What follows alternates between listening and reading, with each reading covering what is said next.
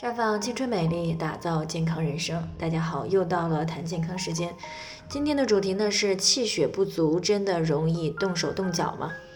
那听众小丽呢过来咨询，说自己呢天一冷就会手脚冰凉，特别是到了冬天，每年呢都会冻伤。啊，撇开这个美观度不说呢，经常呢是又疼又痒的感觉呢，是让他备受折磨。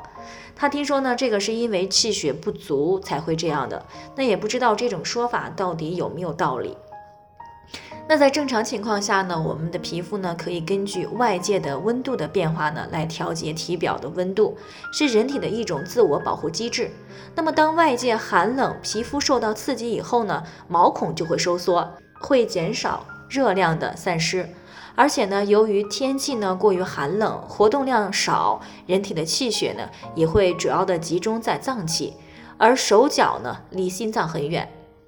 所以呢，到达手脚部位的气血呢就比其他季节要少一些。如果再存在有贫血或者是血管动脉硬化狭窄的话呢，那就很容易导致手脚冰凉。而手之所以比脚冻伤的概率更大呢，是因为手呢暴露在寒冷环境当中的时间呢相对更长一些，再加上呢有些女性呢爱美，穿的呢比较少，再加上节食，这呢就加剧了这种情况。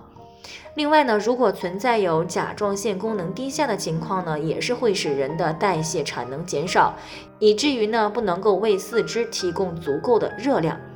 其实呢，说到底，如果一个人的气血充足，代谢循环的能力和产热的能力比较强，就可以呢足够抵抗寒冷的天气，使手脚呢暖和和的。所以呢，想要预防手冻伤呢，可以从这几个方面来入手。首先呢，就是要注意保暖。不过呢，冬天啊，穿衣服并不是说越厚就越暖和，因为呢，衣物的保暖效果啊，与衣服内的空气层的厚度是有关的。那么可以尝试呢三层穿衣法，内衣呢要选择薄而亲肤的，那么中层呢选择稍微宽松的毛衫毛衣，那么外衣呢就选择防风保暖的材质和设计，来阻挡呢外界冷空气和体表比较暖的空气进行对流，来维持衣服内的温度。那么其次呢就是健脾肾补气血。那只要气血充足了，循环代谢呢才能够为手脚呀提供足够的热量。另外呢，可以从这个天不太冷的时候呢就开始泡手泡脚啊。如果呢里面再放一些姜、花椒啊、红花以及鸡血藤这一类的，那么就更有利于加快气血的循环，从而呢提高啊御寒的能力。而且呢，每天在睡前呢用热水泡泡脚呢，不仅可以御寒，还可以消除身体的疲劳啊，有助于我们的睡眠。除此之外呢，还要加强运动，因为呢，适当的锻炼呢可以促进血液循环，但是这个运动强度呢还是要适度的，微微出汗就行，千万不要大汗淋漓的啊，以免感冒和冻伤。不过呢，还需要注意的就是，冬天人的肌肉和韧带呢相对比较紧绷，那么在运动前呢，一定要充分的做好热身的准备，不然呢是很容易出现运动损伤的。